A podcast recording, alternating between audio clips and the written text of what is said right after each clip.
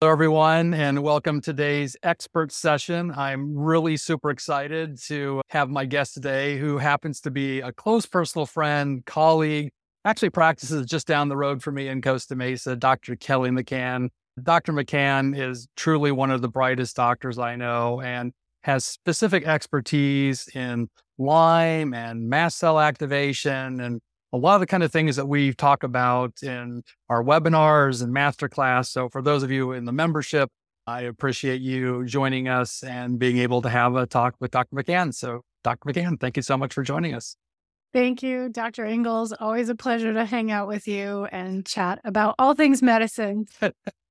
you and I, we, we, I think we have very similar practices in so many ways. We see a, a similar patient population, I think.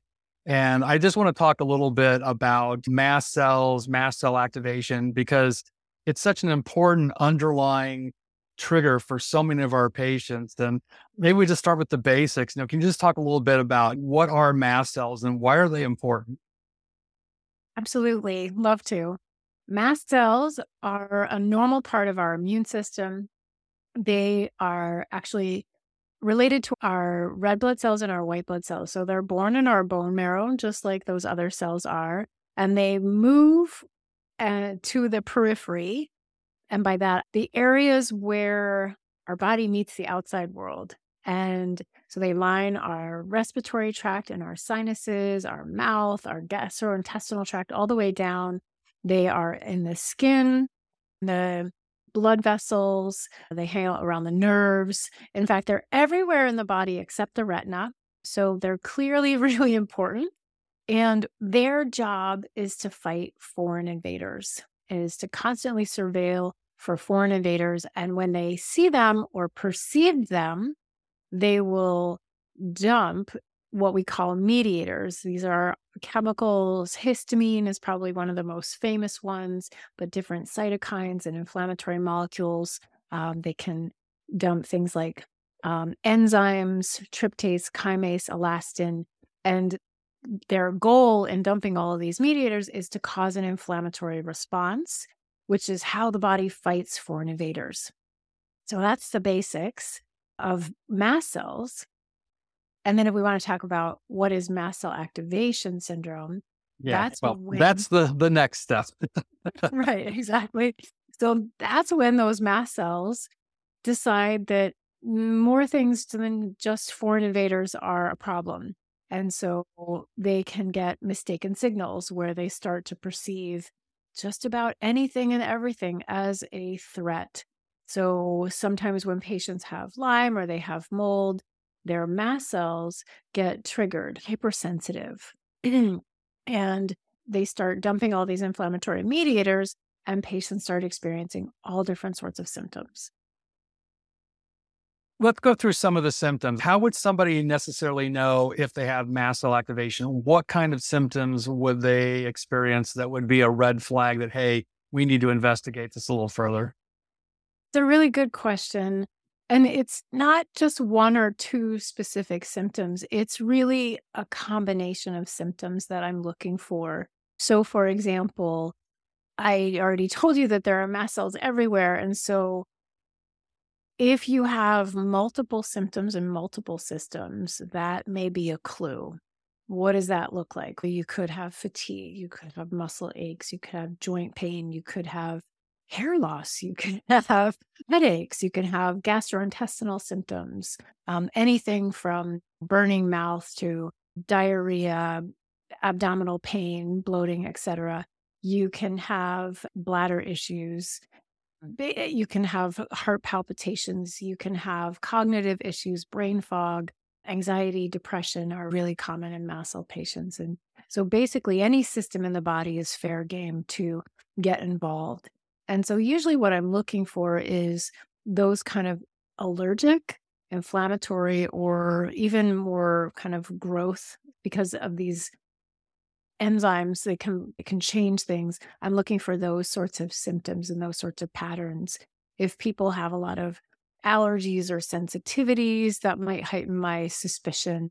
Um, if they have a lot of drug reactions a lot of al- drug allergies if they take antihistamines on a regular basis that no doctor told them to, but they feel better taking them, that can usually be a little red flag that we might be dealing with some mast cell activation syndrome. You mentioned it briefly, but I think I want to highlight the fact that mast cell activation can cause a lot of neuropsychiatric symptoms. And I think it's been interesting looking at some of the new research coming out, particularly around depression. I think the evidence is suggesting now that serotonin really has very little to do with depression.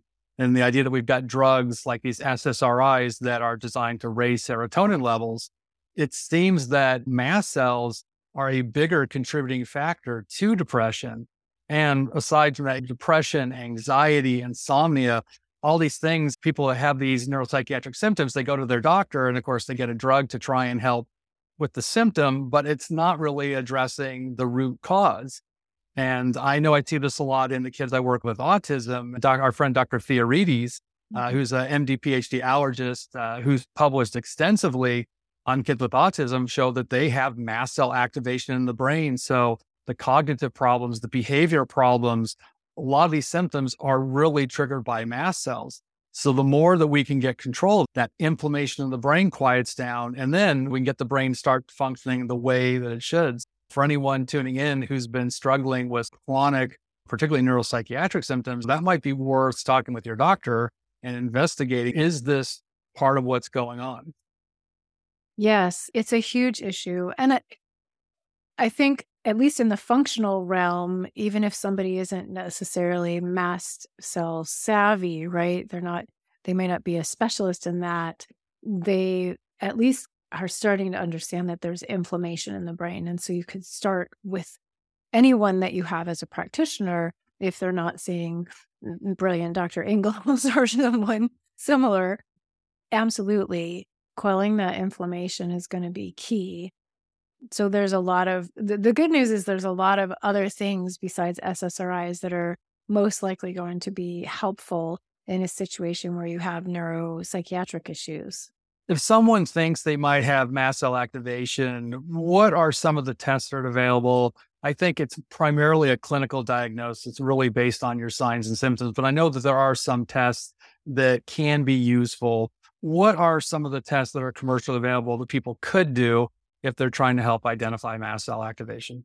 Yes. Most of the test testing is complicated and requires a very knowledgeable lab and special facilities where you have a refrigerated centrifuge. So if you're lucky enough to have a practitioner who's figured out a lab that works, like we have a lab, our local hospital can run the testing and do it accurately enough. And I can run through some of those. It's histamine but more importantly, some of the metabolites of histamine. So N-methylhistamine, there's another metabolite, 2, 3, dinor, blah, blah, blah. There's some leukotriene E4, prostaglandin D2. Those are some of the really important inflammatory markers that are that are present when in some people, not in everybody. So the challenge is there are thousands at least hundreds of mediators, if not thousands of mediators. And we can test for maybe a 10, 12 at max. So it makes it really like looking for a needle in a haystack. But of the tests that we have available, even through commercial labs, I will often screen using things like chromogranin A, tryptase, and histamine. Now, histamine is also produced by other cells like basophils. It's not a perfect test, but it can be it can be covered by insurance and it can be ordered through a regular commercial lab. And so that's often where I will start with people. And the clinical t- criteria are, as we've been talking about, and when you add to that two labs that are elevated so if you have histamine drawn twice and it's elevated and you have all the clinical symptoms, you meet the you meet the definition. So oftentimes in some of my patients who can't afford or don't have access to that lab to do all these 24-hour urines and blood and additional urine testing, we just do a couple of histamine levels and bam. The other really accessible option for people who have had endoscopies or colonoscopies so anybody over the age of 45 should be should have gotten a colonoscopy you can use the biopsies from those procedures and stain those with special stains for mast cells called CD117 stains. But the provider has to write for that. So the mm-hmm. gastroenterologist has to write for it, the pathologist has to do it. And what you're looking for is a certain number of mast cells, what they call per high powered field. So when you're looking under a microscope and a high powered field, there are supposed to be more than 20. And if there are more than 20 in several locations in an endoscopy or colonoscopy, that would be highly suggestive of mast activation. Along those lines, there's a lot of discussion out there on the internet and in our community about histamine intolerance.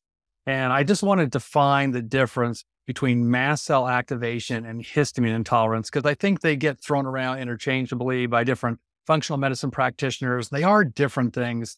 Can you just help people differentiate one from the other? Absolutely. Absolutely. So, as I mentioned, mast cell activation is about the release of all of these different inflammatory mediators, not just histamine. Histamine is the most famous, but is not necessarily the most important in a mast cell patient. Whereas with histamine intolerance, the predominant problem is that the people have a genetic predisposition to not being able to break down histamine very well. There's an enzyme in the gastrointestinal tract called DAO and di- diamine oxidase or something like that. Yeah. DAO. And if it's underproduced and under functioning, people will not be able to metabolize histamine very well in the gastrointestinal tract which then will cause additional symptoms that are more gastrointestinally related. So, oftentimes people will have more GI upset, heartburn, bloating, gas, etc. They might have some more food allergies or food sensitivities. You can get skin uh, involvement because the GI tract is contiguous with the skin. However, there the presentation is a little bit more limited. And oftentimes the symptoms will improve tremendously when the diet is changed, when the people are eating a low histamine diet. They'll see clinical improvements when they add DAO enzymes to their supplement regimen. There'll be vast improvement. And somebody can have histamine intolerance and mast cell activation syndrome, but you could also have one or the other, but not both. For example, I've had some mast cell symptoms myself. I don't really have histamine intolerance. I can eat leftovers, I can have avocado. I don't have a DAO problem. So that fortunately is not something that I have to deal with. So, for people who are dealing with this, what might be a good treatment approach? I know we've got a lot of different options and everyone's a little bit different. But what are some of the things you're using in your practice to help people overcome their mast cell activation? Let me back up a little bit. I think the first things that we have to think about is paying attention to the immune system, which is your mast cells, and then recognizing that there's a nervous system component to it too. And I liken it to uh, three legged stool. So you've got your immune system and your mast cells. Over here, you have your vagus nerve. And then over the third stool would be your limbic system or the the uh, brain, the central nervous system part that's engaged in taking emotions and experiences and turning them into memory. And it's really important to address all three. If we're just taking supplements or medications to calm down the mast cells, we'll only get so far in the healing journey. It's really important to engage the nervous system as well, because oftentimes by the time you're actually getting to the point where you have symptoms and you have you've had symptoms for a while and you're getting a diagnosis and you're getting help your nervous system is also revved up hypersensitive and turned on. You may find that you're in fight or flight all the time right? So we have to address the nervous system too and then additionally, I'm always uh, trying to make sure that we're addressing the root cause or looking for the root cause. So, yes, we're calming down the mast cells, dealing with the nervous system, and then looking for the root cause. Is it Lyme? Is it mold? Is it both? Is it Bartonella? Is it an environmental toxicant exposure on top of mold and Lyme? Um, so making sure that we're dealing with all the root causes. But going back to just treating mast cell, um, I will often start with just plain old antihistamines, especially if there seems to be an allergic or histamine intolerance component to the presentation. There are four second generation over the counter antihistamines uh, Zyrtec, Claritin, Xyzal, and Allegra. And usually we'll pick one or two of those to try. Sometimes we'll add in more of the sedating antihistamines, the older ones like Benadryl or hydroxyzine, which is a prescription. And then in some people, I'll add in the H2 blockers. And oftentimes with people, that H1, H2 can really make a huge difference. Sometimes it doesn't help at all. And so we move on to other things.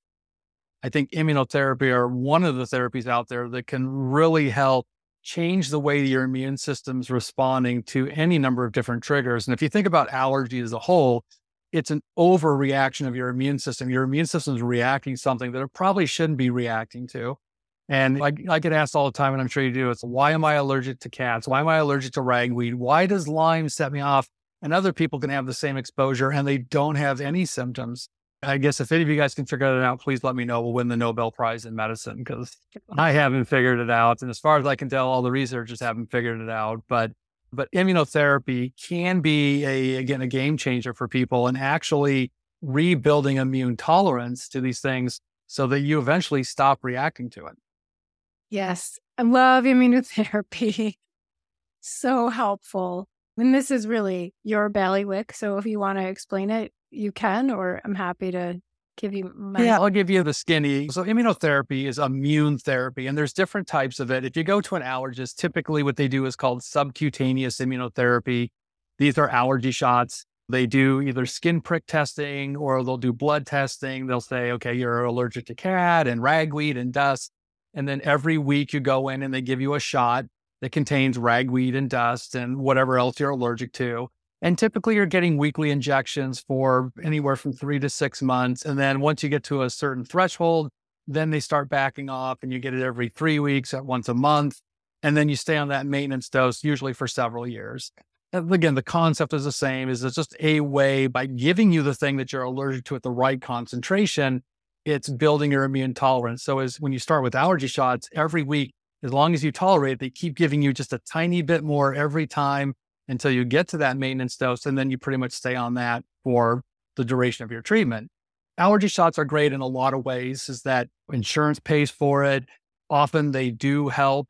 Potential downside is that there's a very small percentage of people that will get an anaphylactic reaction to their allergy shot. And it's almost always related for people who are getting allergy shots for pollen more than dust and dog and cat and other allergens. It's been used for 100 years. It's very well established. And again, people do get a lot of benefit from it. The downside to it is that a conventional allergist is only looking at IgE reactions. So when they do skin prick testing or blood testing, you're looking at an IgE reaction to the allergen. We know that your immune system's complex and there's a lot of other immune mechanisms involved with allergy that aren't just IgE. And it's interesting when you read European journals about allergy, they have a much broader understanding of allergy than American allergists. Keep that in mind. So you could be IgG, it could be T cell mediated, which are delayed reactions. So if you guys are old enough to have the old TB test where they poked you in the arm and said, come back two days later and they're looking to see if it gets red or swollen, that's a T cell reaction. It's delayed. So allergists here don't really account for these other immune mechanisms that might be involved that cause allergy symptoms. And so if they only test for IgE, they're only going to treat IgE and anything else doesn't get treated. So I, I think there's a potential for undertreatment when you're just doing that route. Beyond that, there's what's called sublingual immunotherapy. Sublingual means under the tongue. The concept is pretty much the same as allergy shots. You do any number of different ways of testing to find out what you're allergic or sensitive to. And then, like in our office, we make up the drops based on that testing and it's very specific to you. So we're only putting the, in the bottle what we know you're sensitive or allergic to. And you do this every day as you put the drops under your tongue, The way all immunotherapy works are through what are called dendritic cells, and they're part of your immune system that help confer kind of immunity to the rest of your immune system. In your mouth and in your skin are very rich in dendritic cells. So the concept is exactly the same. And clinically, I find it works incredibly well. Interestingly, sublingual immunotherapy is used very widely throughout Europe because most of Europe is on socialized medicine, where they're all about saving money. And we know from the research that sublingual immunotherapy is about a quarter of the cost of allergy shots. But in the United States, allergists get reimbursed for doing allergy shots. They don't get reimbursed for doing sublingual. So there's really no financial impetus to get allergists to, to switch. And then there's what's called LDA or low dose allergy therapy. This was developed by an ENT surgeon in the UK back in the 1960s, where he took these allergy extracts and he diluted them far beyond what allergists were using even now. Allergists now use one to 100, one to 1000 dilution. His is like one to 10 million and higher. And so they're very highly diluted. And then he mixes it with an enzyme called beta glucuronidase. and you do a little intradermal injection. It's between the layers of the skin. So it's a little different than conventional allergy shots.